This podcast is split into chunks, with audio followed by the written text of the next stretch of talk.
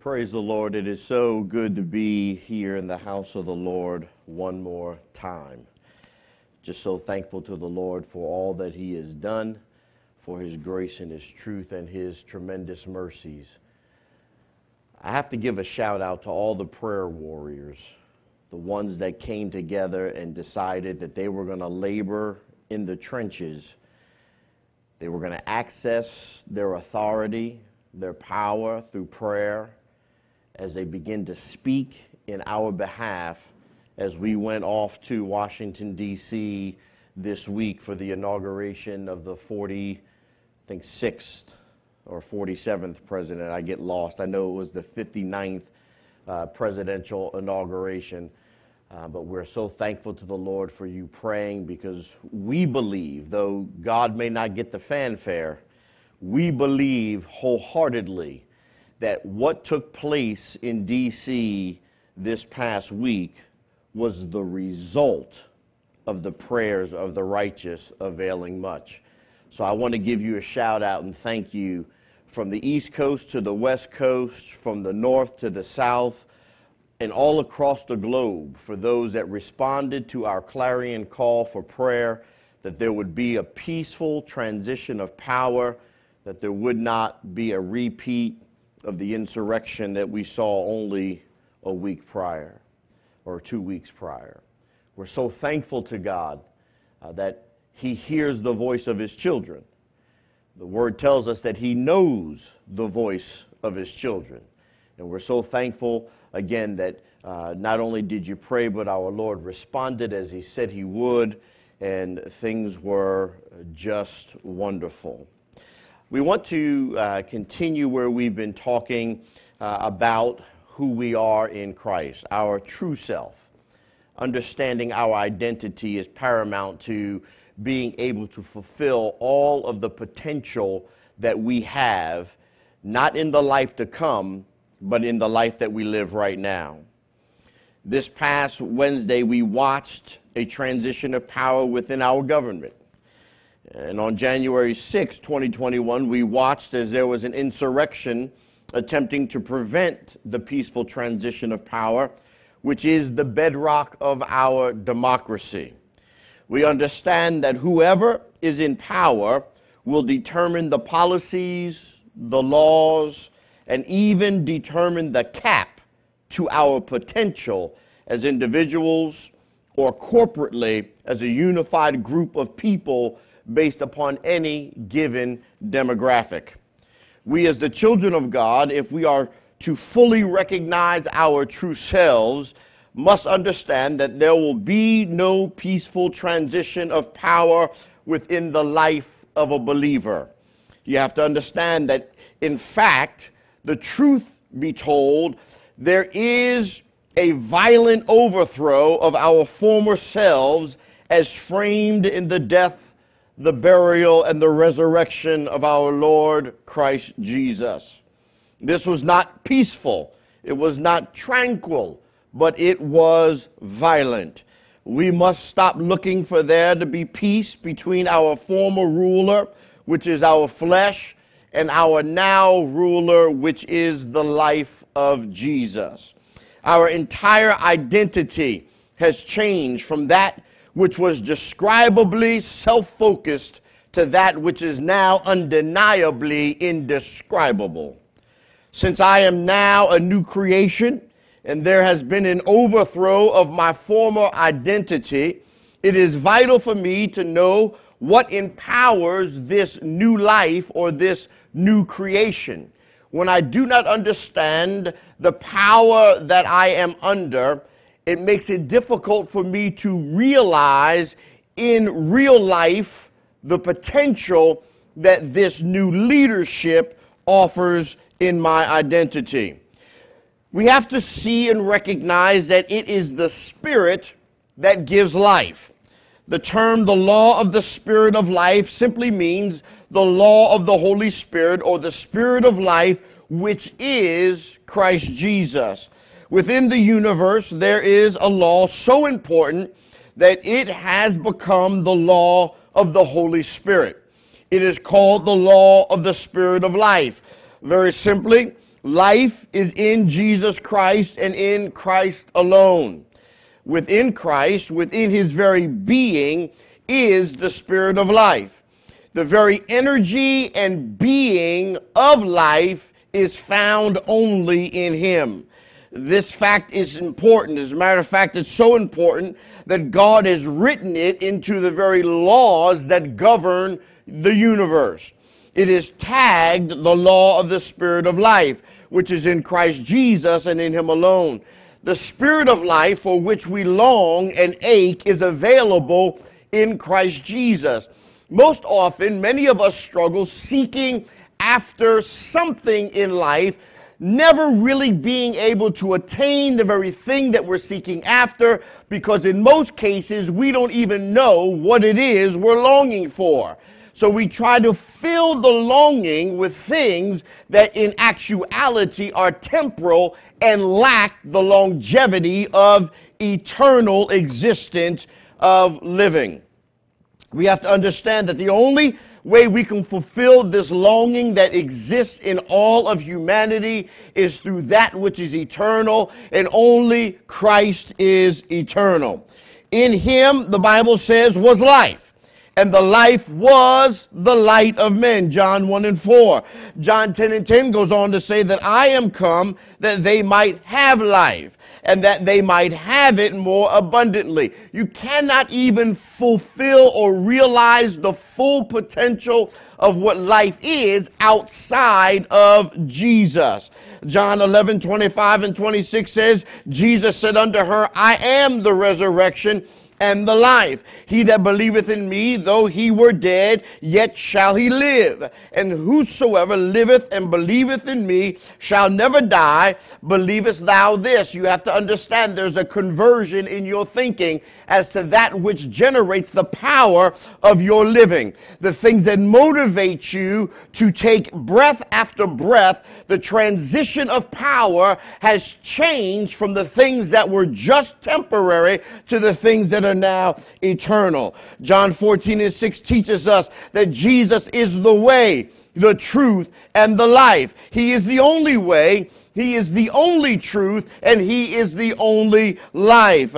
John 5 and 24 says, Verily, verily, I say unto you, he that heareth my word and believeth on him that sent me hath everlasting life and shall not come into condemnation, but is passed from death into life. Uh, we have to understand that uh, these uh, scriptures lead us to a very critical question. It's a question that helps us uh, kind of cover the divide of where we were and where we are now. Uh, there's this uh, thinking that we're trying to attain something when God is trying to get your brain to comprehend or to process an understanding that you are not trying to attain what He has already attained, but He wants you to walk in what He has already accomplished. In other words, I don't have to build the house, all I have to do is live live in the house. I'm so thankful to God that He has done all the work. All I have to do is walk in it. You, know, you ought to look at your neighbor on your couch and just give him a high five and tell him, Praise the Lord. Hallelujah. But the critical question that really should be kind of burning in your heart is how does the Spirit in actuality give life? Well, uh, you know, the Spirit uh, has something to do with how you secure everlasting life. So, how do we go about securing the Spirit of life so that we can uh, not die but live eternally? Well, the Spirit gives life by freeing the believer from sin and death. Sin leads to death, uh, or in essence, from another law, which is called or tagged the law of sin and death. The law of sin and death simply means the rule and the reign of death in the life of all humanity. You see, absent Jesus, you are under rulership, but the rulership is not what you think. Some people think that they're in charge of their own destiny, but in actuality, they're not. What they're doing is living under the law of either sin and death or the law of the Spirit, which is eternal life. And the law of sin and death will lead all of humanity into everlasting separation from God, which is life. So every man, we understand, dies. Therefore, death rules and reigns over every man. But the Spirit of God frees man from the rule of reign and, and reign of death. Uh, this is natural and it's understandable. It is in, in, in, essence common, for it is a rule of the universe. Uh, if a person has the spirit of life, then he naturally does not have the spirit of sin and death. He is not sinning and dying. He is living righteously and eternally. This is exactly what the spirit of life does for the believer. It frees the believer from the power or the rulership of sin and death, from the law or the energy behind sin and death. It, frees the believer to live righteously and eternally, to live in the spirit of life or in the energy or the power of life. Uh, let me state this another way. The Spirit of life frees you, the believer, from both sin and death. The Holy Spirit frees the believer to live, now watch this, as Christ lived and continues to live, to actually live out the very life which Christ lived. This is the fulfillment of the scripture that we have kind of uh, founded all of these uh, last four sermons on, is that I am now what he is. I'm not going to be what he is. I have already become what he is. You have to understand that God's desire is for every believer to live out in this existence the very power and life of Christ, the very active energy of life itself, the dynamic force and being of what is life. All that is, that is, is in Christ Jesus. It's given to the believer. So the believer actually lives in Christ Jesus. And the Spirit of life, uh, which is in Christ, then frees the believer from the destiny uh, uh, of the law of sin and death, uh, which is eternal separation. So this simply means that the believer lives uh, in a consciousness uh, of being free. Now, most of us, uh, we struggle with our own freedom. Uh, you liken it to somebody who has spent many years incarcerated. You'll find that when they are freed physically from their incarceration, they're still bound psychologically and live out an incarcerated existence, even though they've been physically freed. You've got to understand, people of God, that there are many walking in the body of Christ who have lived uh, incarcerated in the law of sin and death, uh, and when they uh, uh have uh, come to a level of freedom or to the place of freedom because of the transition of power or the rulership over their life, because they've accepted the Lord Jesus Christ, though they've become spiritually free, they've been bound mentally or psychologically in a state of being that locks them into something that drives them to try to attain what God has already released. So they believe they're working for their freedom rather than enjoying or living out their freedom. They live a regimented existence rather than living an existence that allows them the ability to simply walk in the newness of life born after Christ Jesus. I am now dead, yet Christ liveth in me. So that everything I do, I do then by the power of the indwelling of the Christ that is in me. You see, we're not working towards freedom. We have attained freedom freedom because Jesus did what was necessary for freedom to be loosed into our hands. We breathe and we sense a depth of life, a richness, a fullness of life that is indescribable. We live with power, authority, and a mentality over the pressure and strain, the impediments and the bondages of this life, even the bondage associated to sin and death for which we have been freed. Those shackles have been broken, and now I am liberated into life. We live now and shall live forever. We sense this and we know this not just in our physical state of being or in our mental state of being or in our spiritual state of being, but in every state of being that houses our humanity. Uh, we sense this. Uh, life to us uh, is a spirit, uh, a breath, a consciousness of being set free through Jesus Christ even when we sin and guilt begins to set in, there is a tug on the inside, a power, that's the Holy Ghost, that draws us back to God. We ask forgiveness and removal of the guilt. Uh, I read about that in 1 John 1 and 9. And immediately upon asking the same power, that's that Holy Spirit in us, it instills, watch this, uh, an instantaneous assurance of cleansing. Ah, I know that my brothers and sisters in the Catholic faith will tell me that the cleansing comes by me repeating some prayer or something, uh, you know, that, that, that kind of uh, justifies uh, or, or, or, is some type of recompense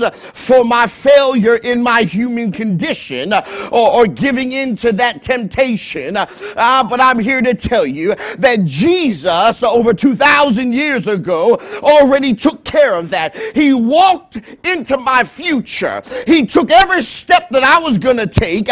He dealt with everything that I was going to do. And in that moment, in an instant, uh, he dealt with all uh, that is me uh, so that I could be all that is him. Oh, you ought to jump out of your couch right now uh, because this gives us the, uh, the ability to feel free we feel full of life uh, because having life is liberating. Uh, it liberates the power that God has given us uh, to live free rather than uh, living bound.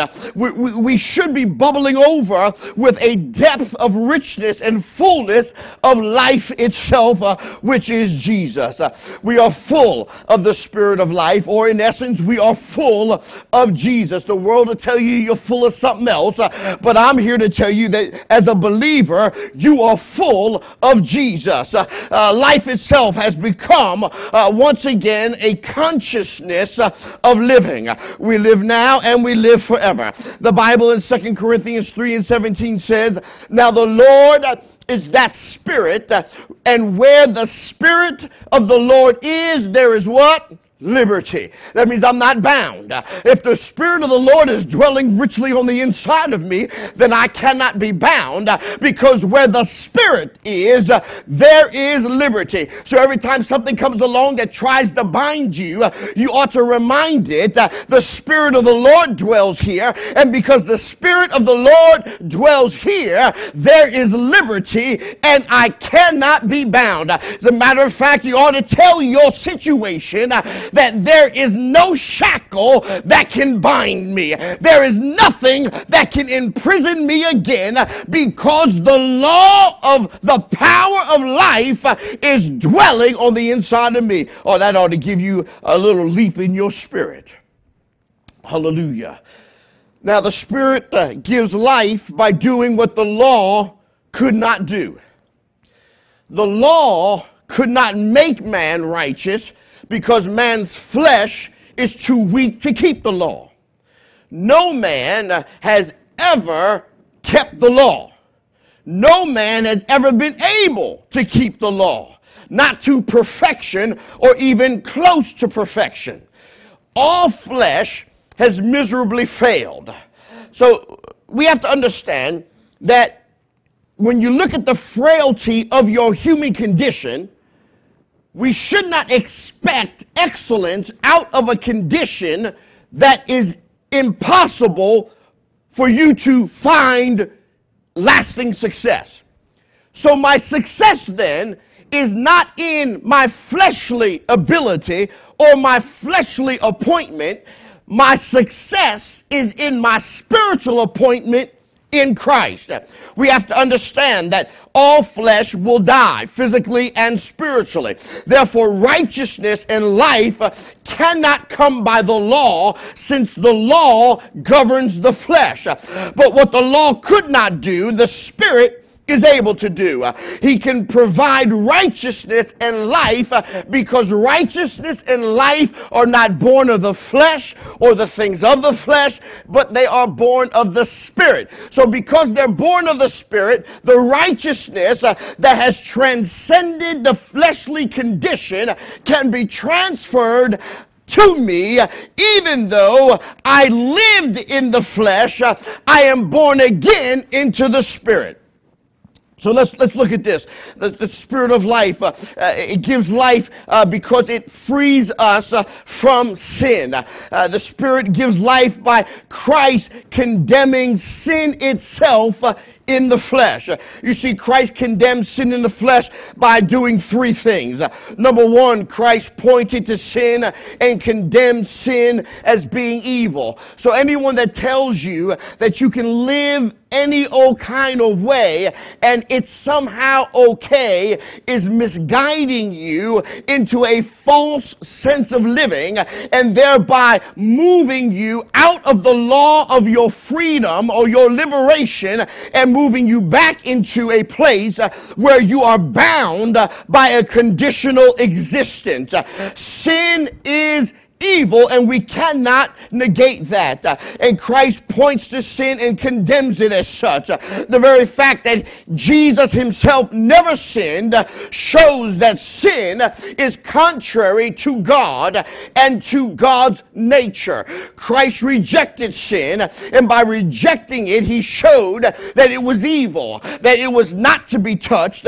He condemned it as evil and unworthy of both God and man. You've got to understand something. Some of you are living beneath your potential because you're living a life of sin, and sin is beneath you. Sin is less than you. Sin is not your portion. Sin is not something for which you should be subjugated to because Jesus has freed you from sin. You ought to give God some praise right there. Christ also secures for us righteousness. He secured a state of being that makes us right in the sight of God. When he came into the world, he came with the same flesh that all of us are born with. The same flesh with all of its desires, with all of its passions, with all of its potential for evil. However, he never sinned, not even once.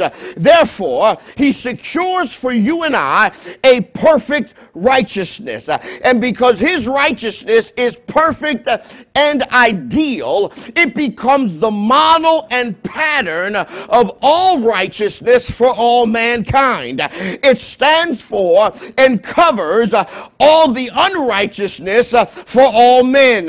His perfect righteousness overcomes sin and the penalty of sin, which is death. It condemns sin. Eh, eh, it's important for you to understand that he condemns sin through the flesh. Therefore, all flesh finds its perfection and ideal in his righteousness and his perfection. All flesh finds its power to condemn sin, not in the flesh, but in Christ, because Jesus is our ideal righteousness. John 8 and 46. Which of you convinces me of sin? And if I say the truth, why do ye not believe? For he hath made him to be sin for us, who knew no sin, that we might be made the righteousness of God in him. You've got to understand, people of God, that who you used to be, the power that you used to be under, that which identified you before your knowledge of your liberation through Christ Jesus, that power has been eradicated. There was an overthrow. There was an insurrection that took place, uh, and your flesh don't like it. Your flesh is upset about it. Your flesh wants to revolt. Your flesh is trying to gather all its forces and resources together to try to get back in control. But you ought to just stand there and declare what has made me free. It will keep me free. I am free indeed. I am free indeed. Thank God Almighty, I'm free indeed. Somebody ought to give God some praise. Let me leave you with this. Christ, third point, Christ allowed the law of sin and death. Watch this. Because it's a law, it has to be carried out. He allowed that law to be enacted upon him instead of it being enacted upon you. You see, Jesus didn't sin, mankind sinned.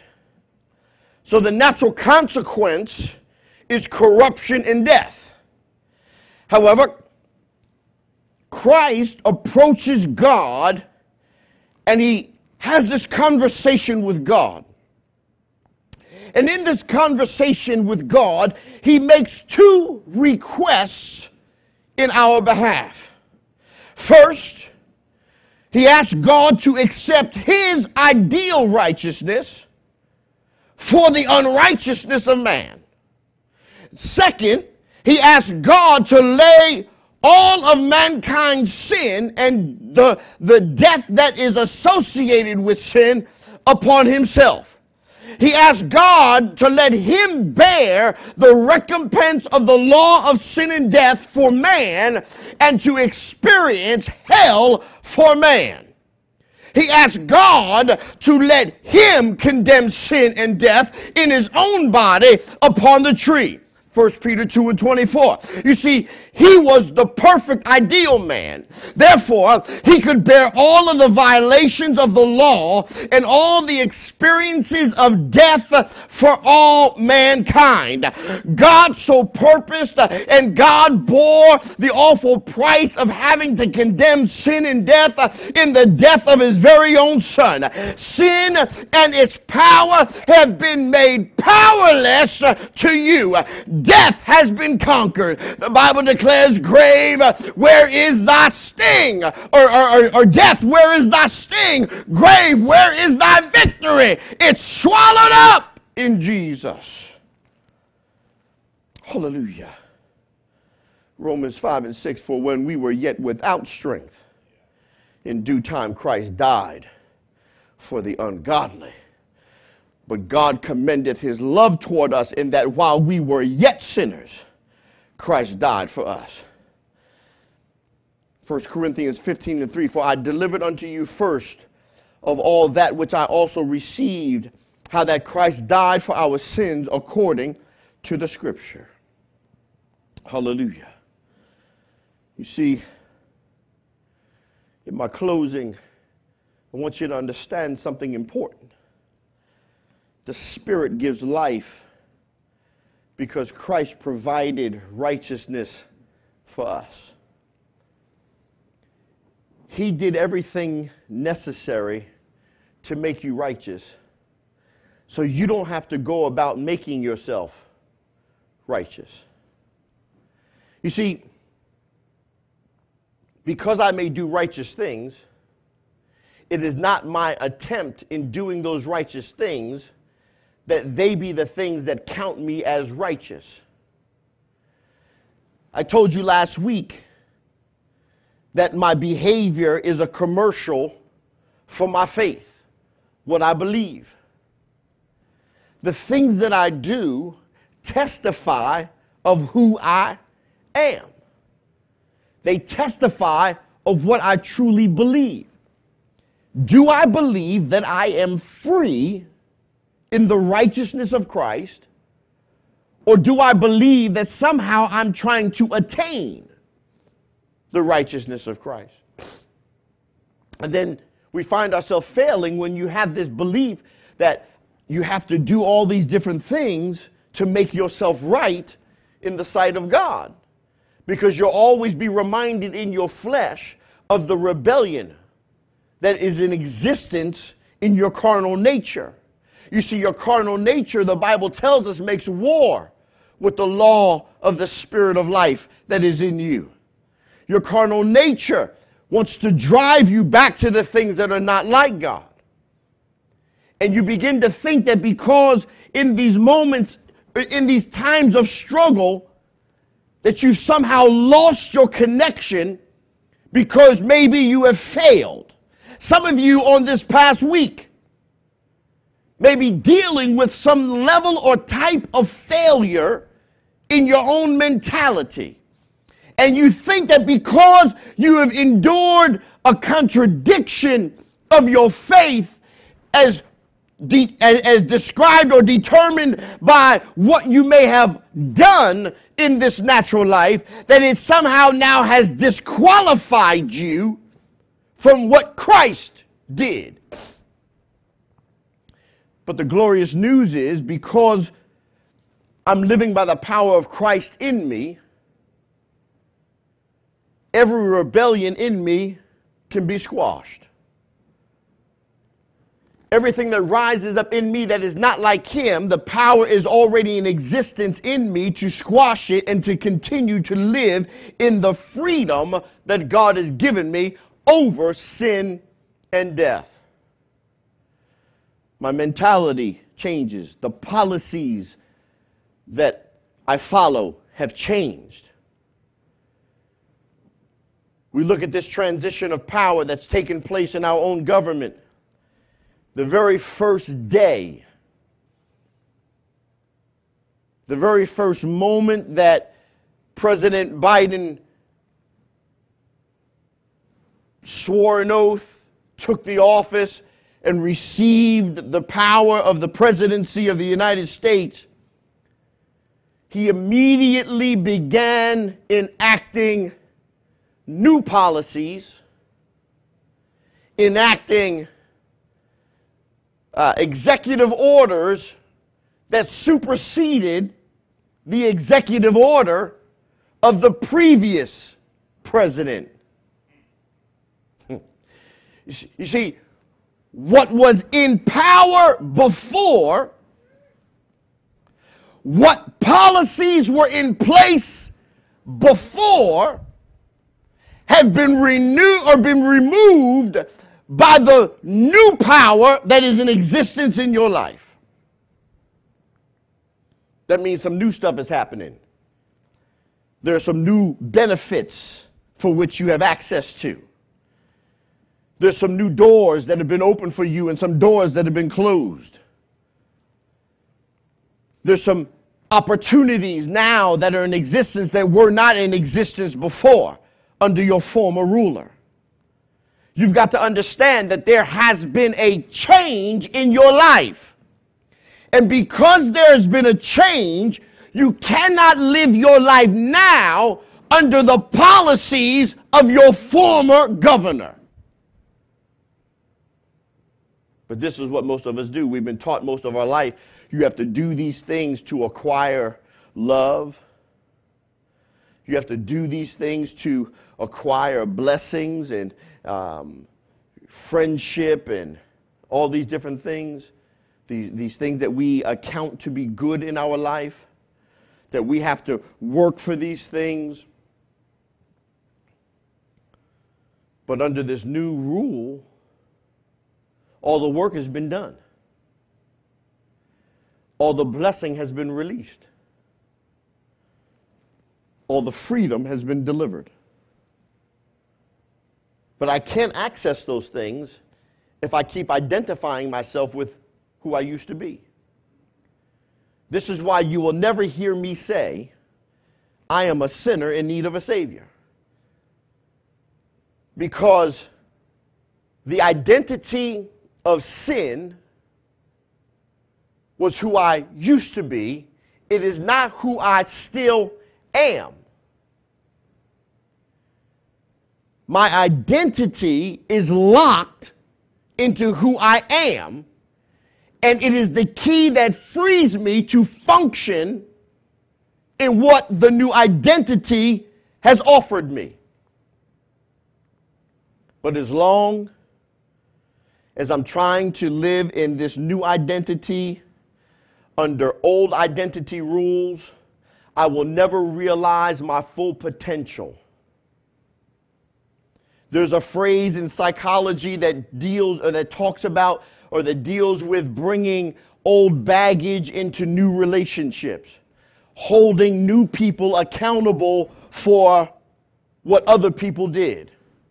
I treat you this way not because you did me wrong, but because the he or the she that came before you did me wrong. And I decided that when they did me wrong, no one would ever do me wrong. So I treat you at arm's length rather than allowing you to become intimate with me because the last one that was intimate with me hurt me. So I cannot enjoy real intimacy in my new thing because when I was intimate with my old thing, it broke my heart. And I've allowed that old hurt to translate itself into a new state of being, not realizing that that potential, that joy, that peace, that power, that liberation that's available to me in this new relationship is stunted because I keep governing this new relationship under old rule. I, I, govern it under who I used to be rather than who I am.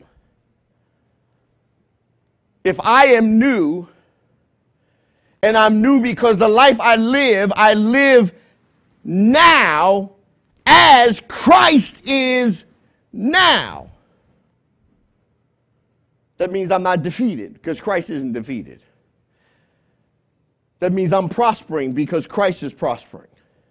That means I'm exalted because Christ is exalted. That means I have wisdom. I have access. I have knowledge. I got friends. I got people that got my back. I got folk that you can't even see. I've got a host of angels encamped round about me because I fear the Lord. I have access to these things because I'm now something that I was not. So Jesus took care of what was necessary so that I can move from one authority to another.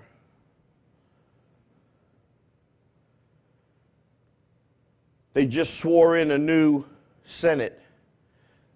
The, vice, the new vice president swore in the new members of the Senate, which has now changed the dynamic of the Senate. The Senate is that which makes laws. People of God, you've got to understand. There's new rulership in your life, and because there's new rulership in your life, you are identified differently. You're identified differently. You're not only identified differently by your enemy, but you have to be identified differently by yourself. You have to see yourself as you are now, not as you were. That's why I can say, I am the redeemed of the Lord. That's why you can say, You are the redeemed of the Lord. You are undeniably now indescribable. You're indescribable because it's difficult for God to describe Himself to you, and you are what He is right now. Just let that marinate in your mind for a while. I am now the undeniable, indescribable. That is what you are. Matter of fact, you ought to put that on Facebook. I am the undeniably indescribable. That is who I am. God bless you heaven smile upon you and grant to you great peace as you begin to inhabit or live out who you are now after the knowledge of our Lord and Savior, Jesus Christ.